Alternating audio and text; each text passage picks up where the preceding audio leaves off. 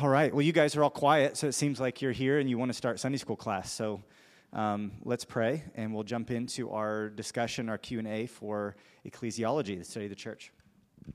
Lord, thank you for uh, just the, the content we've been able to cover over the last several weeks in this class. I thank you for Steven's work and Carey's work in preparing these lessons for us. I just ask that as we discuss these matters today, uh, that you would give us increased understanding of your word and your redemptive purpose in gathering a people uh, for your name, a people who are redeemed by the blood of your Son, a people who are joined together and united in Christ, who will forever worship you. So we praise you for your goodness, ask for your blessing on our class this morning and on our worship to come. Amen.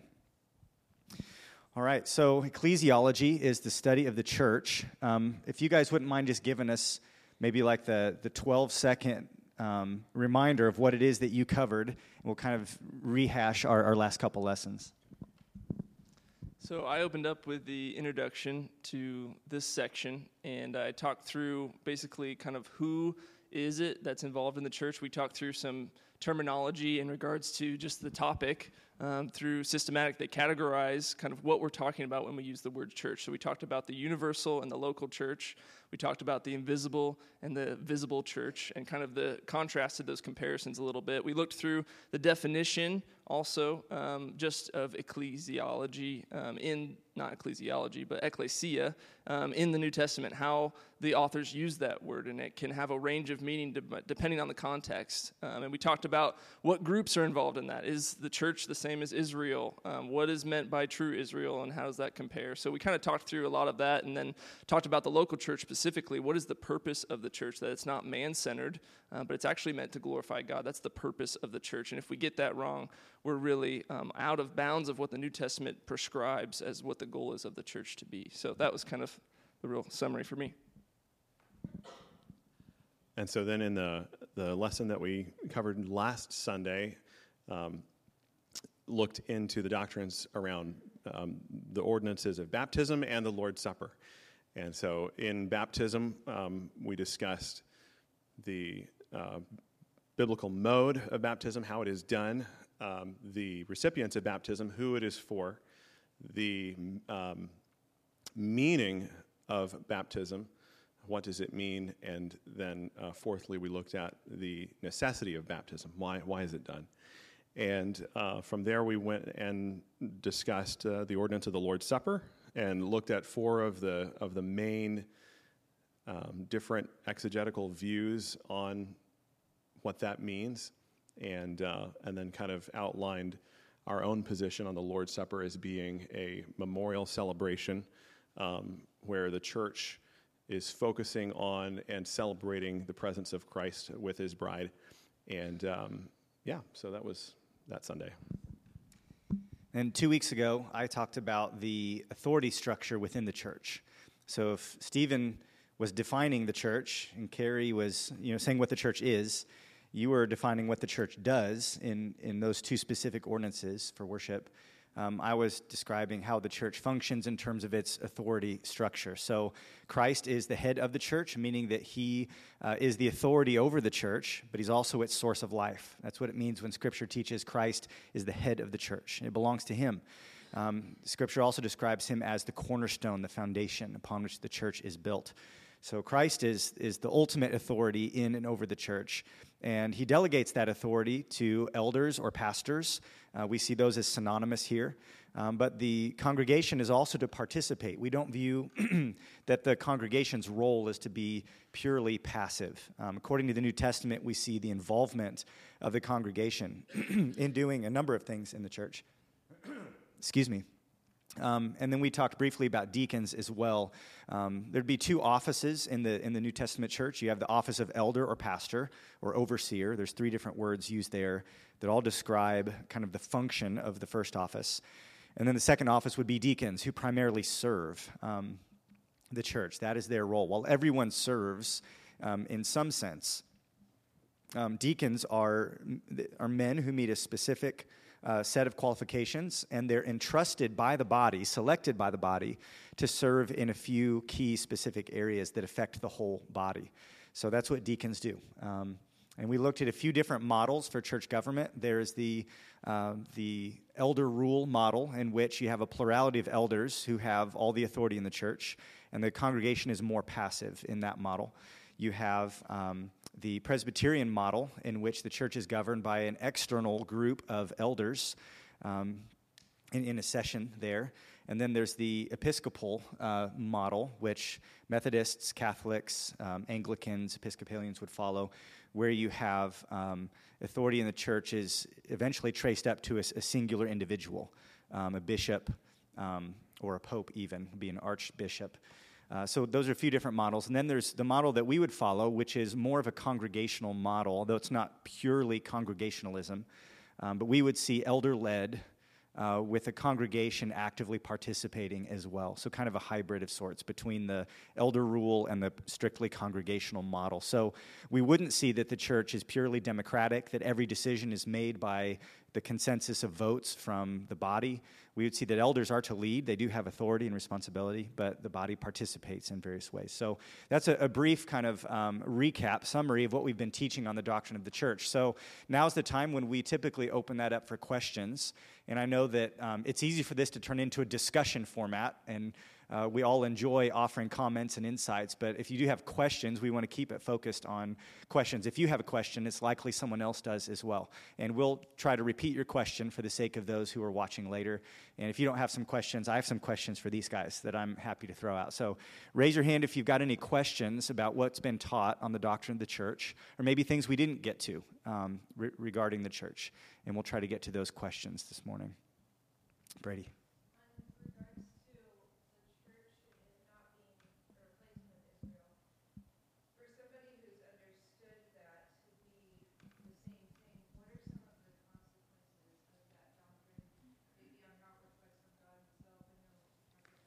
Yeah.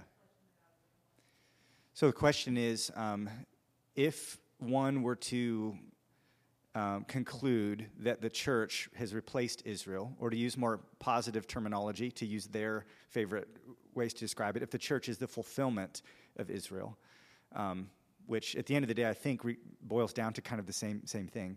But if the church is the fulfillment of Israel, if the church is true Israel or spiritual Israel, um, and that the ethnic people of Israel are not what's being referred to by the promises and, by, and, in, and in God's plan. What, what are the consequences of that? How does that affect our theology? How does that affect our theology of God or even our practice as a church? Do you want to s- start on that? Um, so that was in our first lesson, and we kind of talked about that as an important um, hermeneutical decision, which just means we need to understand how to interpret the Bible. And hermeneutics is really even foundational to our theology. You know, a lot of times we, we get a system of theology and that kind of informs the way we read the Bible, but it's supposed to go the other way. We need to understand how do we rightly interpret Scripture, and then we let Scripture form our theology, right? And so this is an important subject that a lot of times we kind of interpret backwards. Um, so it's important to understand how, how we interpret Scripture. But you asked more specifically about the consequences. Um, so I was kind of laying the groundwork of how this happens frequently as an, as an incidental conclusion. We kind of go about it backwards. But um, if you look at the other side of it, it's like, okay, if we did make this flip and we are at this place, what are some of the consequences? I think specifically one is, is directly the character of God. So, what we see is if God is able to make a commitment with a specific people and then swap that people out, to me, that's, that's impacting my view of God. That's saying God is a God who can um, change the audience with which he makes commitments and promises to fulfill. Um, and can forsake the first group and replace it with somebody else. Um, to me, that, that impacts his faithfulness um, and would have a, a, big impact on my view of who God is. That he can say one thing and then fulfill it with somebody else rather than the person he was actually speaking with at the time. So I think that does impact the character of God, um, but it does impact um, other groups of um, systematic theology. So it highly impacts your eschatology, which we're going to talk about next, the end times. How do you interpret what God says he's going to do? Um, if God says he's going to do something in the future, is he fulfilling promises that he made to Israel, or is he fulfilling promises he made to the church? Um, if he's um, swapping those out, um, if, or if he's fulfilling it with the church, as they would say, then Israel has no real play. They're, they're off the mat. They're, there's nothing to be concluded in the future for them. And what you do is you end up conflating a lot of promises. So it can go all the way back to Genesis um, when he made promises to Abraham about the land, the seed, and the blessing, that the blessing would be to all the nations. And so he's making covenant promises with a people saying that these are things that I'm going to fulfill. And if he hasn't fulfilled the promise specifically of land, um, of saying that this is the entirety of the land that I'm going to fulfill to your descendants, your descendants, specifically talking to Abraham, and that hasn't happened yet, then God is having to fulfill that promise to a different people separate from Abraham's descendants. Um, and I think that's, that's a big deal um, in regards to just even eternal security. Like, how do we know that God is going to promise to fulfill what he says he will fulfill? We know that he always keeps his promises. If God is not keeping a promise, that's a huge hindrance to our faith um, and to our walk and knowing that salvation has been accomplished and will bring to completion, uh, like he promises in Philippians. And to be fair, people who do have that view would adamantly argue for the faithfulness of God and, and, and, affirm that He keeps His promises. We just think that this interpretation better upholds the faithfulness of God. Um, and there's less kind of workarounds you have to do to show that God is keeping His, his promises. Um, I, I would add this clarification to The, the view that we're promoting is not that the church is plan B or a different plan. We see the church as the continuation of God's saving purposes through Israel. You mentioned the Abrahamic covenant, that God would make Abraham's descendants into a great nation, not just for their own sake, but so that through them all the nations would be blessed. So God's intention from the beginning has been to bring salvation and blessing to the nations. And we see that even in Galatians, um, in Galatians chapter 3. Um, it says that in Christ Jesus, the blessing of Abraham might come to the Gentiles so that we might receive the promised Spirit through faith. So there's always been this, this sort of kernel of truth, this blessing bound up in the Abrahamic promises, which then leads into the, the nation Israel. Um, that was always intended to be expanded. So the way I like to describe it is that God's promises are never canceled and, and they're never revoked but they may be expanded upon. So God may do more than what he said when he made certain promises to Old Testament Israel, but he never does less or different. But he can always do more. So we see this expansion of God's saving purposes, this expansion of even the application of his promises. That there's this mystery that all of these things promised to Israel in the New Testament, we find out we get to participate in so much of that. Um, but I don't think that it's necessary for us to redefine Israel or change the referent of what it is that that word Israel points to in order to somehow make it all fit. So often I think this happens because we start in the New Testament and then read things back into the Old Testament. And that's a hermeneutical um, um, uh, process that many people are committed to, New Testament priority. A New, a New Testament hermeneutic where they would say the New Testament reinterprets the Old. And, and we would argue that while there's progressive revelation, uh, we, wouldn't, we wouldn't say the New Testament reinterprets the old. We'd say it shines light on things and maybe we didn't see before, but it's not changing or canceling or redefining anything. It's expanding upon that and adding more light. Um, another consequence of that, you can undermine the faithfulness of God. I think you can also just read the story wrong. Um, but even practically, our doctrine of the church, there's a reason why we baptize those who um, are professing faith in Christ and not babies. And there's a, a reason.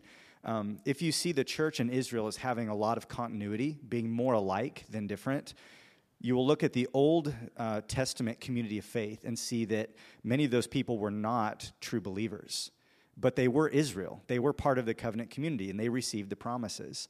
Um, but there's a reason Moses had to preach to them and tell them, circumcise your hearts. He knew there was an internal problem, even if they'd been circumcised on the outside and they belonged, so to speak, to the covenant community on the outside. So um, in Jeremiah chapter um, uh, 31, in the promise of the new covenant, God says, I'm going to make a covenant not like the one I made with your fathers. Um, it's going to be different. And some of those differences are the laws written on our hearts, we're given the Holy Spirit, um, our sins are forgiven. And then it has this really interesting phrase that says, And in that day they will all know me from the least to the greatest. No longer will each one say to his neighbor, Know the Lord. So there, there won't be a need to to preach that message of circumcise your hearts, you need to know God to people who are, have received this new covenant. It means they're all redeemed. So we see that that's one of the differences between the church, the true church, and Israel, is that in the church, those who belong to the church are born again. So that's why we baptize people. We mark them off with this sign of belonging, not when they're physically born, but when they're spiritually reborn.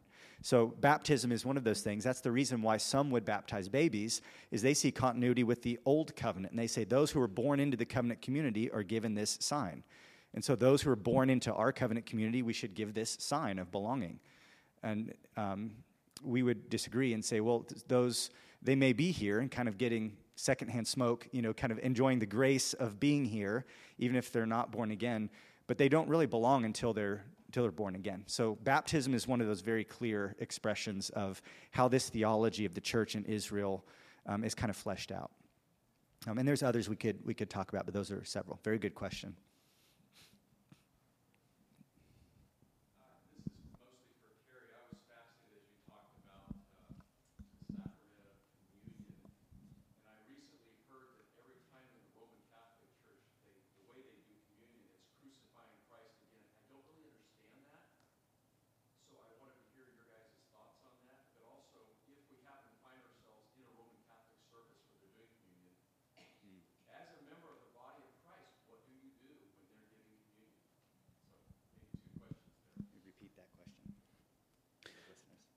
Okay, so the first part of the question was just to kind of hear um, perhaps our perspective or explanation of more the Roman Catholic view of, of the Eucharist and um, the re sacrificing of Christ in that. Um, and then what would the responsibility of a born again believer, uh, Protestant, be if we happen to be in a service where the Eucharist was taking place? Could we partake in that? Um, so the the the re-sacrificing of Christ, I think, is really grounded in the the Catholic view, um, their kind of hermeneutical framework of of a works-based salvation, um, where the the sacrament of of the Eucharist of the Lord's Supper is seen as having a um, a, a propitiatory aspect to it the, the actual action itself. So, the, the idea of the sacrament as being uh, something that you can do, something you can act out um, by taking the bread and the cup and eating and drinking of the Lord's actual body and blood, as they would, as they would put it, um, is a holy action that has the power to take away sin. Um, and so I think that is, is why the Eucharist and the Catholic Church retains that aspect of the body and blood of Christ being actually sacrificed again for you is, is because it's being seen as a, as a propitiation that's happening now as the congregant is, is taking, play, taking part in this, in this sacrament. So it really goes back to that false idea of, um, of a sacrament, a, an action that a person can do apart from their faith to take away sin. Um, and it empowers the it empowers the church. It empowers the the priest who is um, blessing those uh, elements and um, supposedly turning them into the body and blood of Christ and re-sacrificing Christ on behalf of the participants, so that by by taking part in that and and doing something, they can be saved. Um, so I would say that just due to the the, the false heretical nature of that perspective that um, a born again believer who, who understands that the sacrifice of Christ on the cross was a once and for all propitiation that can only be received through faith. Um, there's so much disparity there between those viewpoints. And you don't want to, to give an offense by um, giving the impression that you would affirm the Catholic view of what is actually taking place. I personally could not, in good conscience, participate in, in the Eucharist in a Catholic setting. Yeah, I do think it's ultimately a matter of conscience, but I agree with Carey. I could not participate, and I've not participated when I've been in those uh, situations, um, whether it's a, a, wedding where they have the Mass or something like that. Um, um, not only do I not want to affirm something that's heretical, e- even if I were to, in my own heart, you know, tell myself, well, this is what this really means, and I can do this as a believer. In participating in that ceremony, I personally feel that it dishonors Christ by redefining his work and minimizing the sufficiency of his work. And it places the emphasis on our works in order to secure forgiveness. So I, I personally cannot affirm or participate that in any way um, in good conscience. And I counsel other people not to. Be, but at the end of the day, it is a matter of conscience. It's just one I feel very strongly about. um, but Hebrews chapter 9, to echo what Carey said about a once for all sacrifice, says that Christ has entered not into the holy places made with hands, which are copies of the true things, but into heaven itself, now to appear in the presence of God on our behalf. Nor was it to offer himself repeatedly as the high priest enters into the holy places every year with blood not his own. For then he would have had to suffer repeatedly since the foundation of the world. But as it is, he has appeared once for all at the end of the ages to put away sin by the sacrifice of himself. So the nature of Christ's sacrifice is once and for all.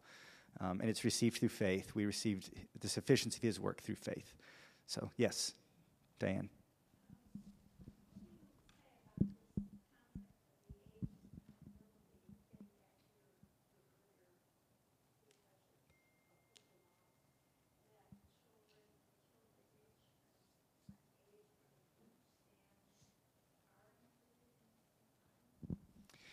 Yes, so the question is um, if you're not really part of the church until you're born again, what do we make of children? What about the age of accountability, as it's often called?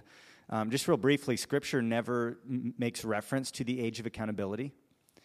Um, so it makes sense to us that there would be, and this opens up another can of worms about, you know, what's the spiritual status of children who perhaps even die.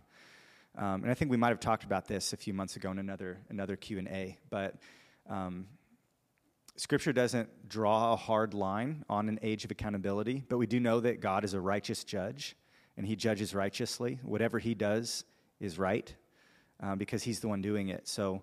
Um, Romans chapter 1 talks about God's wrath being poured out against those who suppress the knowledge of the truth. Um, and that he's righteous in, in judging them for that. Because what can be known about God is apparent to them, uh, Romans 1 says they see it in creation, Romans 2 says it's written on their hearts. So those who suppress that are accountable to God. So, is a one year old able to suppress the knowledge of the truth? Is a five year old able to suppress the knowledge of the truth? Is a 10 year old able to suppress the knowledge of the truth?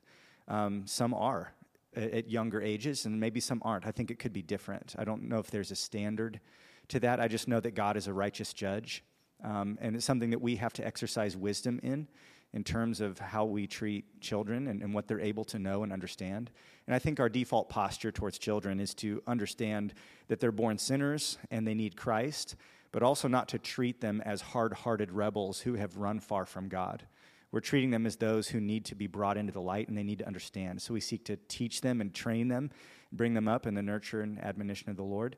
And we're hopeful that as they're exposed to the Word, that faith comes by hearing, hearing by the word. So we're going to expose them to the truth and trust that God will save many. That's our prayer. So um, th- that's one of the reasons we don't allow children, or we strongly encourage parents not to allow their children to come and take communion if they don't yet understand the gospel and if they've not yet made their own profession of faith.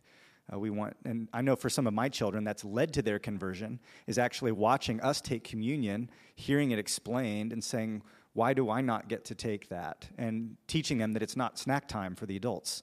This is something that has spiritual significance. And that's, for at least in my home, brought about some really great conversations just as a dad to get to explain the gospel to, to my kids. So it's a good question. Meredith.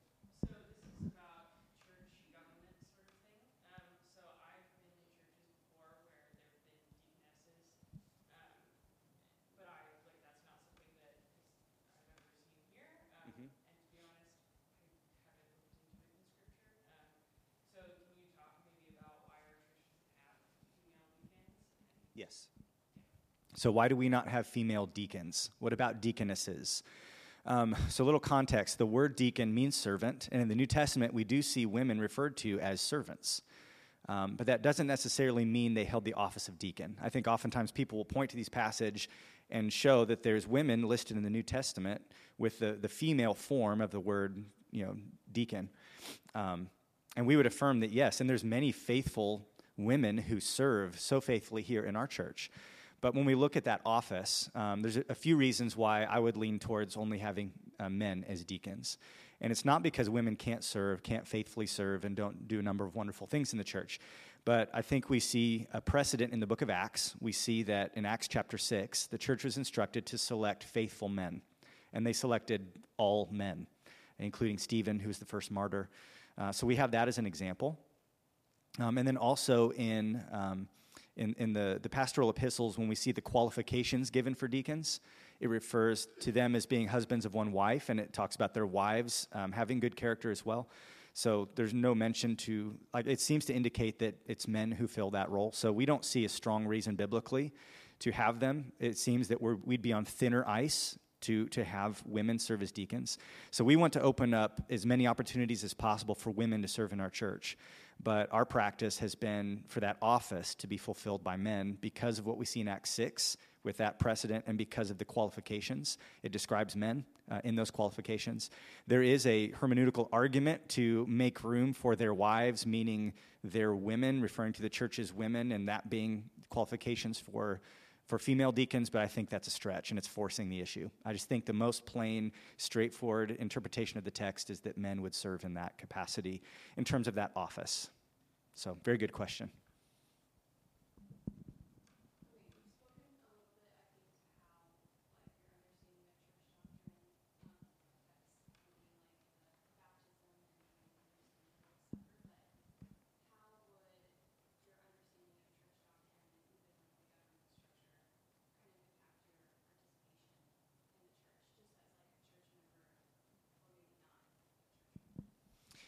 So, how would your, are you talking about your understanding? Like, how, so how should you guys understand the authority structure in the church and how does that shape your involvement?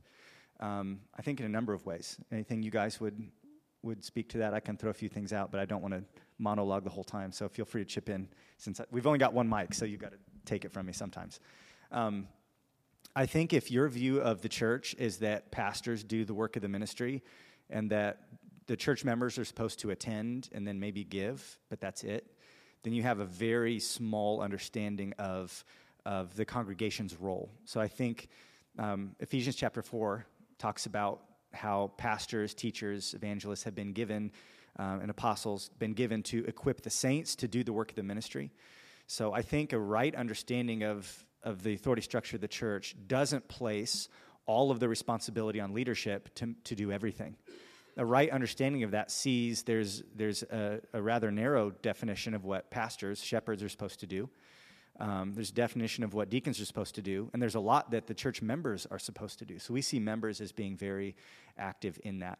Um, we've had a lot of conversations about, about this over the last few years because several of you have come from a very different type of uh, back, church background in terms of the structure of the church. So people have asked, well, who, who holds you accountable then? Is there a denominational oversight? Is there um, some external like board of elders or something. We said no, it's it's the church. The the body is actually supposed to be involved in in accountability. Um, for leaders and for one another and for doctrine and all of these things. So I think our understanding of church government promotes the most active and involved type of church involvement for individual members. Um, but I also think it pl- places a lot of responsibility on leaders because there aren't things we can just sort of punt and say, well, this is what the denomination told us we're doing, or this is what our, our session said we're supposed to handle this this way. There's more responsibility on leaders to say it's, it's our responsibility and our decision to decide, for example, what are we going to do on Sunday when there's COVID 19 going around and maybe there's certain restrictions on gathering? You know, we're not being told by others what we have to do in terms of church structure. That's our decision to make, and there's a lot of responsibility before God to get it right. So I think it keeps us from being passive as leaders, and it also keeps you as members from being passive. So. I think application wise, too, one of the sections we talked about in pneumatology, studying the Holy Spirit, was spiritual gifts.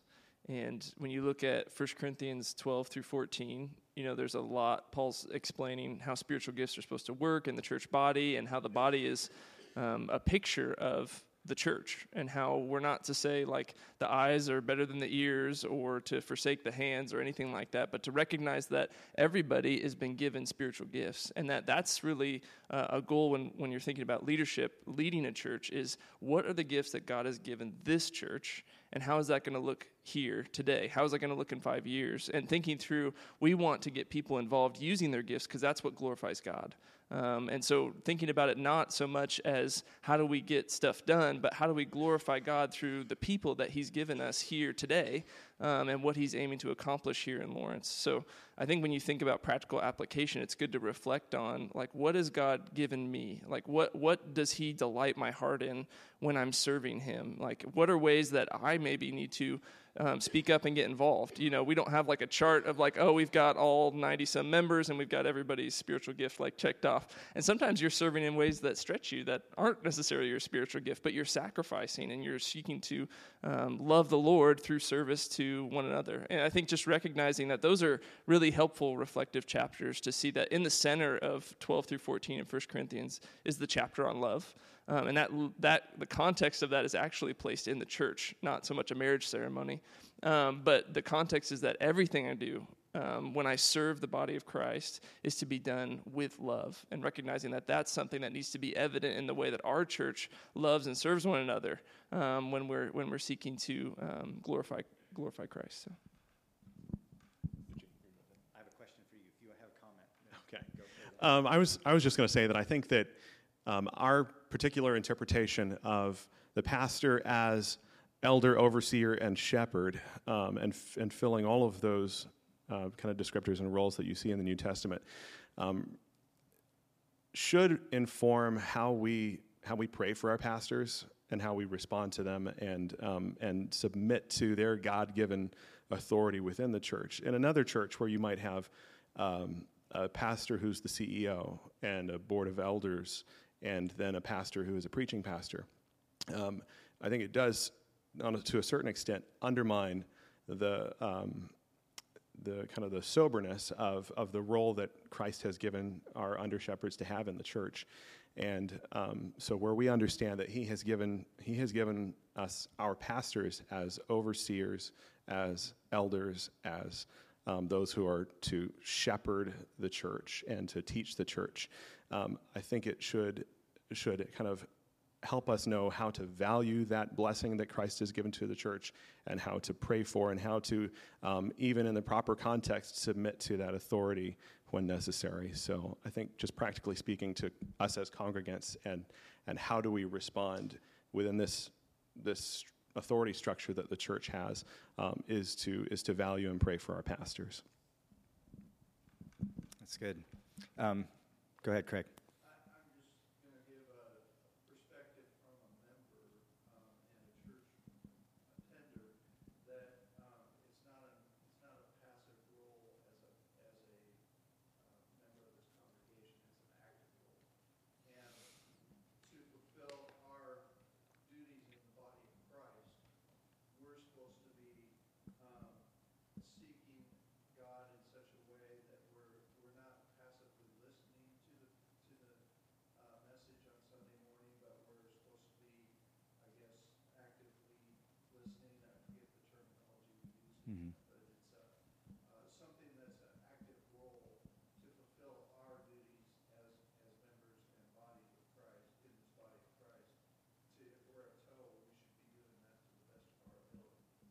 Yes. So, Carey, how often should we celebrate communion? And then a second aspect to that question what do you think about celebrating communion privately, like alone? I didn't tell him I was going to ask you. So. Wow. Thank you, uh, JD. Um, so, in in the study that I, I had time to do on on this subject, and actually you know, throughout my Christian life, I've never um, been pointed to a specific prescription for frequency on the Lord's Supper, but Jesus did say, as often as you drink this cup. Um, so I think that the, the implication is that it is to be often.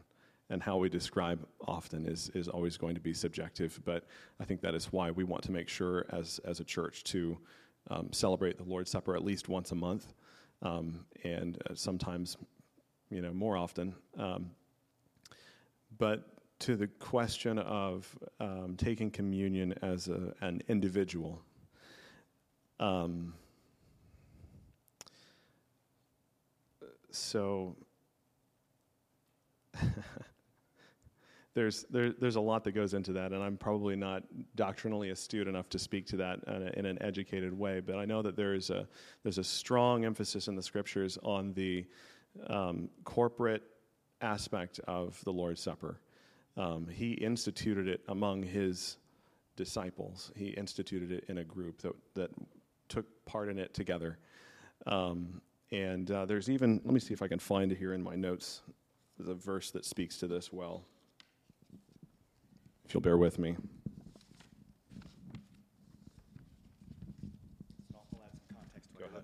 And part of the reason I ask that is, is um, I've been in situations where people have wanted to celebrate communion at a wedding, um, which is a mixed group, not necessarily the church. Um, and in situations where even the, the married couple was going to take communion, but nobody else in the room would be taking communion. And I've also been asked if we would bring communion to someone who is maybe in the hospital or who was at home or something like that. Um, and then during the whole shutdown, when we were live streaming for three months, I don't know if any of you picked up on this, but we didn't celebrate communion at all during that time when we were staying home and live streaming. Um, so I, I, do have some thoughts about that, but I was curious to get your thoughts. Okay, I'm going to read this and then I'm going to pass it off to you so I can hear your perspective. Um, but 1 Corinthians chapter 10 verse 17 says, "Because there is one bread, we who are many are one body, for we all partake of the one bread. Um, so there's there's certainly a an illustration that has been built into this ordinance of the Lord's Supper that points to the unity of the body, and I think that that's largely lost um, if if someone is taking the Lord's Supper outside of the context of the the church body. I agree. Um, and I do think that maybe some of the impulse to take communion individually um, or for people to take it in the hospital is, is sort of, I think, in, influenced by that Roman Catholic view that there's something that I'm getting out of this that I can't get if I don't take communion. And because we believe that the, the value and the impact spiritually of communion is that it fixes our focus and our faith on Christ and reminds us of what we have in Christ. Um, communion isn't the only way to remember Jesus, and it's not the only way to focus on his death, burial, and resurrection on our behalf. It's not the only way to reaffirm and you know our our our personal confession of faith in Christ and our repentance of sin. Um, so I think if you have more of the superstitious, you know, sacramental view that this is a means of grace, that if I don't take communion, I don't get some of Jesus that I, I need. Um, that might motivate you to want to take it in isolation. But again, the New Testament um, teaches us that we have all of Christ through faith. We don't get more of Christ through communion that we can't get directly through faith in Him. Um, and because it is corporate, we don't want to, I wouldn't want to celebrate communion in a way that keeps other believers, in an exclusive sense, that keeps other believers from sharing in that. And the corporate um, picture that communion is, is lost when we do it just with our family at home or, or individually. So while I wouldn't say it's sin to do that, we don't encourage that. And you might have wondered why we never did communion during those live streaming months when you'd watch him lead music in his living room and then I'd preach from my living room. Well, that, that's why. It's because we felt like this was something that's to be done together. And as soon as we could get together again, we wanted to do communion, and it was really sweet to do so. So, well, we're out of time. If you have more questions about that, we're always available offline. Um, but we'll go ahead and be dismissed. We'll see you back here in about 17 minutes for worship. Thanks. Thank you, guys.